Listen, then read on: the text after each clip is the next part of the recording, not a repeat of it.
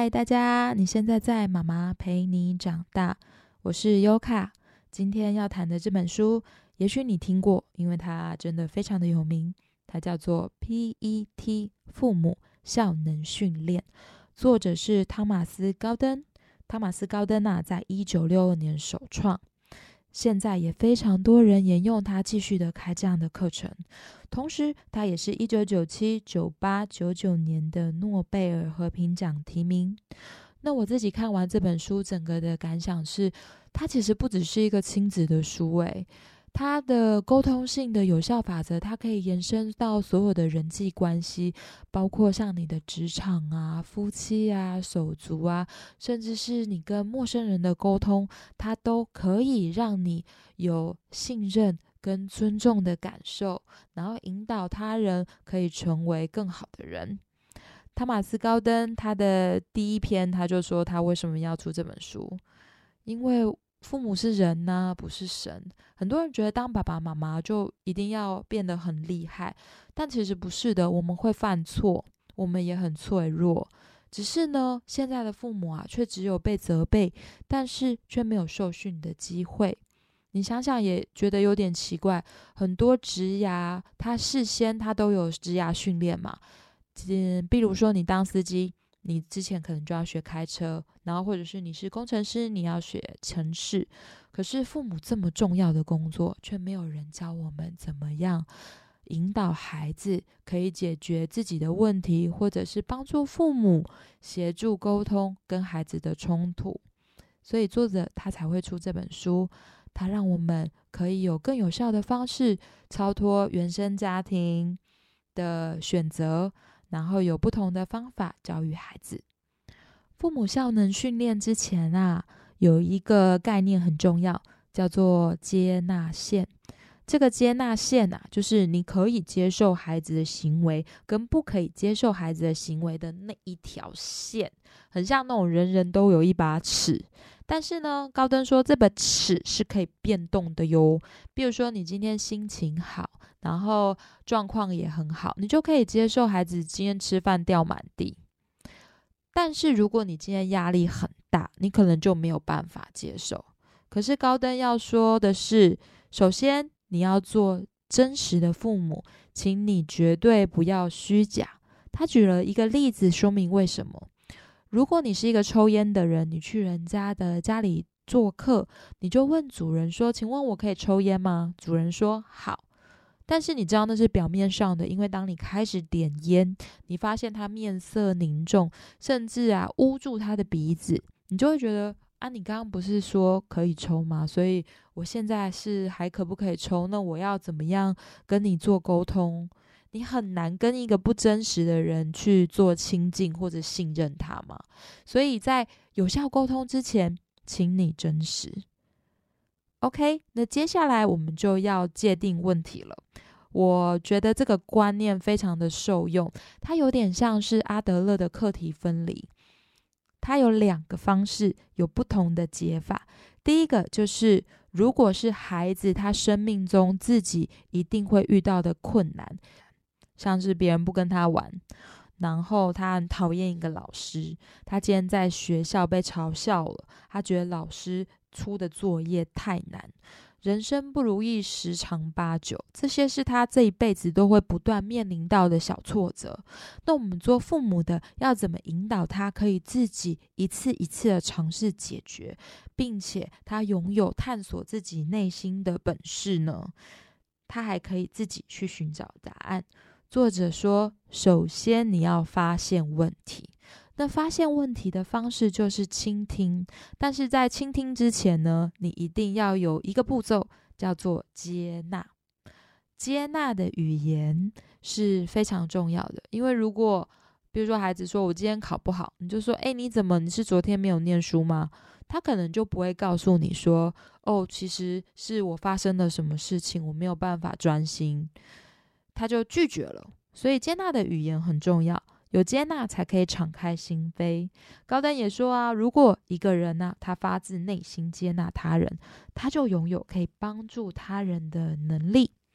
那我延伸补充一个 TED 的演讲，因为我自己有好朋友，我们在聊这个接纳的时候，他就说啊，我就是没有办法接受我的小朋友没有办法买玩具，他就在地上打滚啊，那我要怎么接纳他，对不对？这个对父母来说很困难。可是这个 TED 啊，他大家可以去查，他叫陈永仪。陈永仪他说。标题是没有负面能量是好事吗？需要重新认识的情绪反应。再说一遍哦，没有负面能量是好事吗？需要重新认识的情绪反应。为什么要介绍这个 TED？因为它里面有一个很棒的概念，就是所有的行为它可以分好或者坏，还有你不能接受、觉得不 OK 的。可是呢，一个人的情绪跟感受。都是非常主观的，所以当一个人很生气，他的需求没有得到满足，然后你叫他不要生气，就好像你跟他说：“你可不可以不要那么饿啊？你可不可以不要那么冷呐？”听起来你就知道说：“哦，原来是这样的概念。”所以呢，所有的感受其实都是可以被接受的，不是不应该有这种感觉，而是。OK，这个行为我没有办法认同，可是我知道你生气，那你就可以拥有接纳的语言了。所以接纳，你可以先同理他的感受。那也许你不同意他的行为，那我们之后再谈你要怎么样去跟他说。所以接纳像土壤一样，它可以让种子开花哦，而且啊，那个潜能就是种子本身所拥有的。很多小朋友他自己，还有我们大人也是啊。当你被接纳，你就觉得被爱。那一个被爱的孩子，他其实就可以好好的成长。可是高登有提到哦，你接纳你必须要表达出来。如果你没有表达出来，那孩子不知道，那其实你接下来的沟通范围也没有办法做延伸还有扩大。所以，首先，请你表示接纳的语言，就是哦，你很生气。哦，我知道你现在可能很难过。没有训练过的我们，其实会有很多不接纳的语言。例如是什么呢？它里面有讲到，就是你用命令的方式，就是你为什么不跟人家好好的做沟通呢？你现在就去跟他道歉。还有恐吓的方式，你现在给我出去。你没有办法写作业的话，你就先到那边角落站着，跟教训。你应该要怎么样啊？甚至给建议。你为什么不好好的跟老师沟通呢？还有，你讲道理用小以大义的方式啊，东西用坏了就是要修啊，不是用捡的。甚至你责备他，你是一个幼稚的小孩。还有，你赞美他，你很棒哦。补充一个试验，其实赞美跟奖赏可能会削弱一个孩子的内在动机，他没有办法去引发一个孩子他真心的觉得做这个事情的幸福感跟投入感。如果你常常赞美一个孩子，可能会有赞美危机，就是他觉得要得到赞美，他可能才会去做。嗯，这个也是沟通的一个就是障碍。那还有就是你嘲笑他嘛？你像个小 baby 一样哦，甚至你分析你是不是嫉妒人家才不跟人家讲话，或者是你安慰他，你说啊，明天就不一样了啦，这个啊，老师明天就好了，你不用讨厌他，或者你询问他为什么你讨厌呢？你应该要怎么样啊？甚至是你转移，你说一点快乐的事情吧。作者说啊，这个啊。都叫做沟通十二绊脚石，它传达了至少一种以上的含义，叫做哦，我就没有你聪明啊。现在国中生不是很常说啊，我就烂吗？我就在想说，他们是不是太常听这种语言了？还有就是你可能分析啊，或者是你给他责备，他就会觉得你认为这是我的错，所以他就会把心门关起来。甚至我们都很常安慰别人，也觉得小朋友需要安慰嘛，说明天就不一样了。但是其实安慰啊，也可能会导致让孩子觉得你不接纳我现在的感受吗？你要我改变我自己吗？那这些都是高登说的沟通十二绊脚石。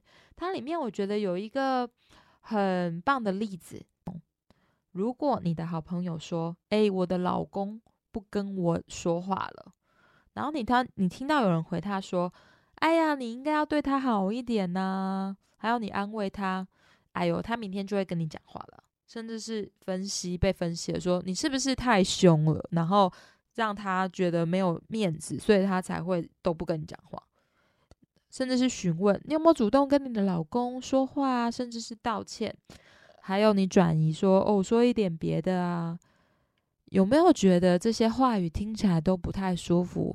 因为他没有给你很尊重的感觉，而且他可能传达说：“哦，你现在这样子是不好的，是不对的。”所以，既然对大人我们可以尊重跟信任，对小朋友、对我们的孩子，其实也更要注意我们有没有尊重跟信任，而且相信他可以有解决问题的能力。在这个相信上面，就可以做建设性的对话。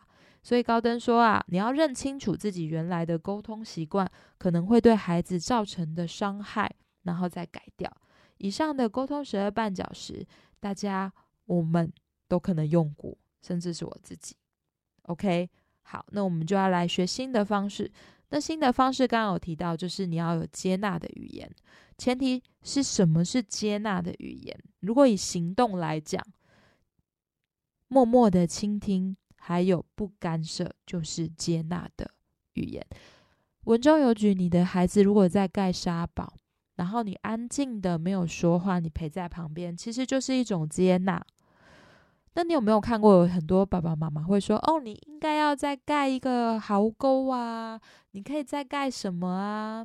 那其实你的孩子就会觉得我还没有盖到那边，你这样就是觉得我没有办法做好这个沙堡嘛？所以其实有时候安静听啊，反而需要一点点耐心，改掉之前我们的习惯。文章也有提到一个女儿，她非常的生气她自己的老师，那他自己就说：“哦，我今天被送到学务处了。”然后妈妈就用接纳的语言，就是她默默的倾听。她说：“嗯，她说我真的很讨厌那个老师上课啊，老师在讲一些无谓 boy，然后还讲到他的孙子去了。我真心的觉得他的上课模式，我不做一点什么我会疯掉，所以我就跟我朋友讲话，然后就被送送到学务处。妈妈继续在说：嗯哼，然后女儿就说：可是啊，这世界上像他这样子的老师好像蛮多的。”那如果我要一直用这样子的方式，我可能就没有办法考上大学了。妈妈最后就说：“嗯，你所以你觉得这样子是可能会害到自己？”女儿就说：“对呀。”所以这个接纳的语言呐，除了有不干涉，还有默默的倾听，你会发现它就可以帮助孩子自己理清跟想法。但是呢，有一个更积极的方式，叫做。积极倾听，积极倾听呢，不只是接纳的语言，它啊还更有效的可以引导你发现问题背后的问题。例如说，前面有一个，你必须啊先扣扣扣，邀请孩子多说，不表达意见。例如啊，你在他嗯还没有开始讲的时候，你说：“哦，真的吗？你可以再多说一点吗？还有没有可以告诉我吗？”你传达这个讯息啊，就代表说，哦，你有表达感受的权利，而且我尊重你的想法跟感受，我好想要去听你的想法，这个就是可以引导他再多说一点。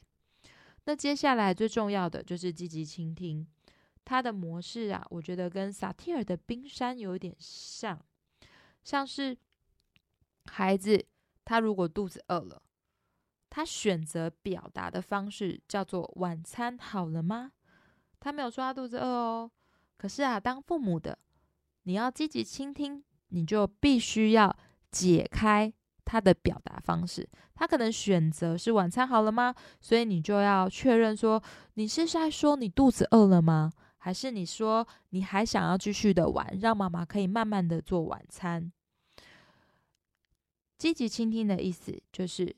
你把你的了解、反应表达出来，然后跟本人做确认，你就可以获得更深入的谈话。文中有提到，你也可以这样子跟幼儿谈话哦。比如说，有一个小男孩，他说：“爸爸，弟弟抢我的卡车。”然后那个爸爸就说：“哦，你很生气，你的你很讨厌卡车被抢走吼。”然后啊，那个小男孩就说：“对呀，我真的好生气哦。”文中你可以听出来，他爸爸反映了他的情绪给他听。那有时候其实你反映情绪不一定可以解决这个问题，因为我们都很希望很快啊，可以让他的情绪平复，甚至是这一个问题赶快解决。但是有时候其实当一个人他把他的情绪表达出来被接纳了，他就会比较容易放下，然后冷静的去思考接下来的解决方法。所以作者说，为什么我们要学积极倾听呢？因为当一个人他可以把烦恼。没有批判的语言说出来，没有听到批判性的建议，他才可以放下，才可以解脱。而且他甚至也可以自己去理清他自己的想法，一次一次的堆叠，培养解决问题的能力。只是啊，我们大人在学这个积极倾听呢，还有使用的基本态度，就很像使用守则一样。就是如果你要有成效的话，是一定要，不然的话，你可能会显得空洞虚假，而且没有诚意。因为我们在学习任何的新事物的时候，我们可能都会遇到一些困难，所以你一定要有这个基本的态度，我们才可以继续的再往下。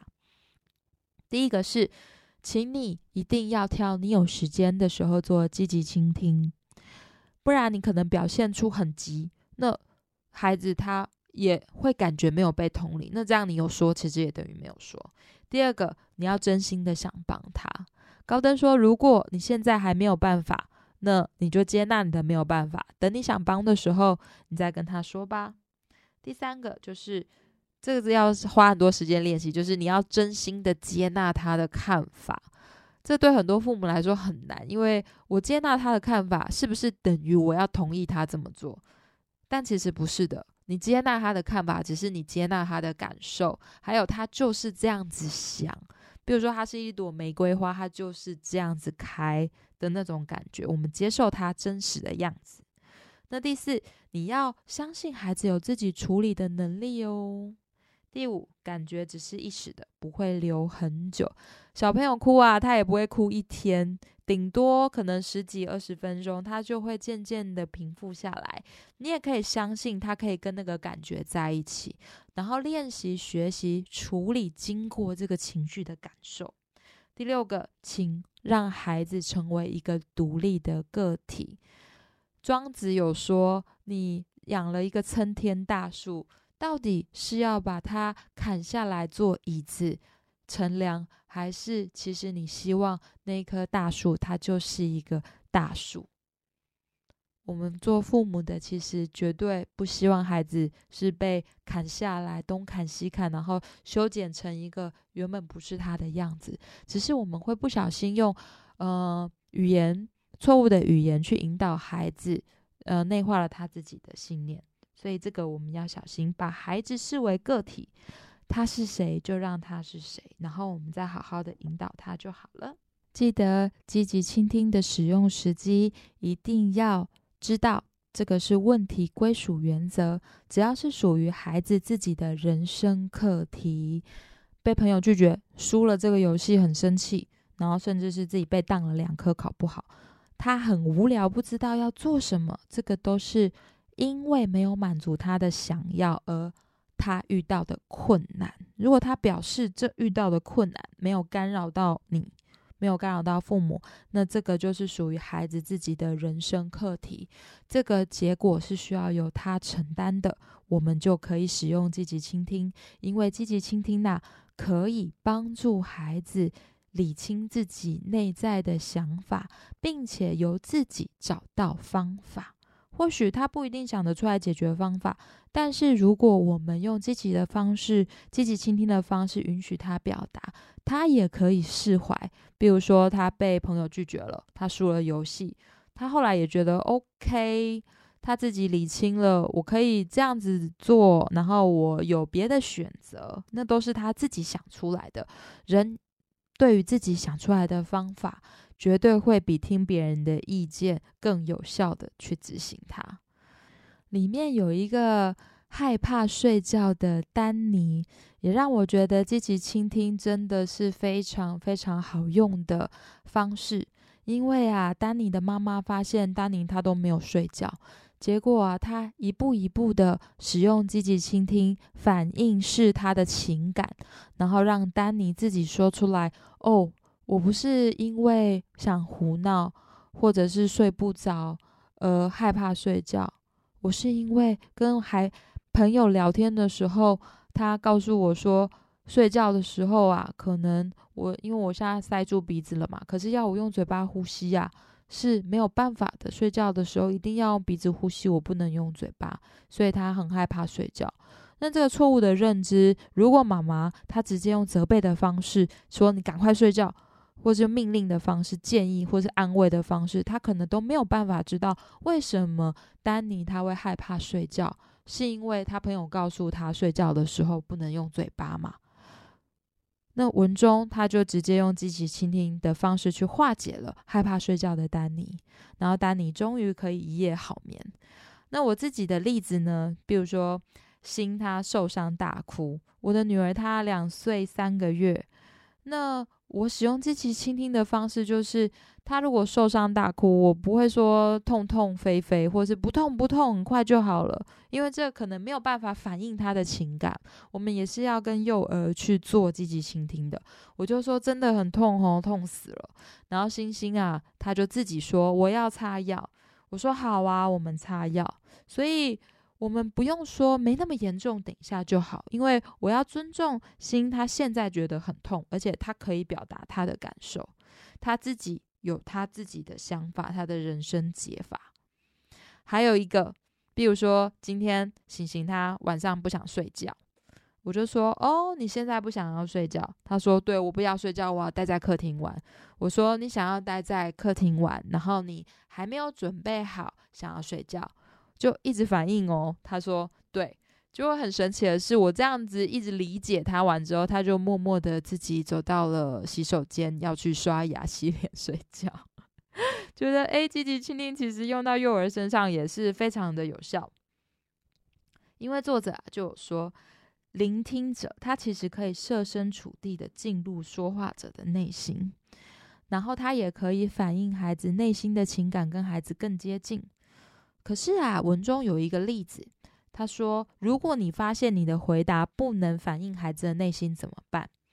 例如六岁的小盖瑞，他跟他的家人去海边，那爸爸嘞非常鼓励他下水，盖瑞好害怕，他说：“我不要下去，水太深了，我也非常害怕海浪。”可是爸爸啊，他就说：“嗯，水是太深了。”盖瑞就立刻在尖叫，他说：“我害怕，我不要下去。”那其实你也发现了，爸爸发生了什么事？他不太懂得孩子害怕的感受，可能是爸爸吧，因为我觉得爸爸对儿子好像都会比较严厉一点，就是比较不允许他表达害怕的感觉。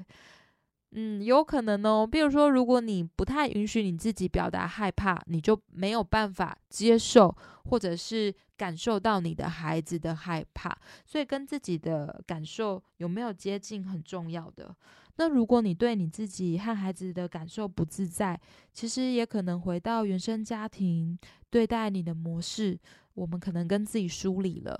所以非常的建议你可以常常问自己，比如说你现在有感受了，那很重要哦。你可以说问自己：我为什么生气？我为什么不安？你多跟不同的感受在一起，也许你的自在度就会提升了。最后再复习一下。我们父母啊，不是神，我们是人，我们可以感受，我们可以犯错，我们也拥有表达的权利。那孩子当然也有。所以呢，如果我们遇到了孩子自己的人生课题，我们希望他最终学会自己找答案，然后自己发现解决的方法，我们就可以用接纳的语言，让他感觉到被爱、被接受，他就可以想成长。然后我们可以邀请他说的更多，让他敞开心扉，可以跟我们说更多他自己的感受。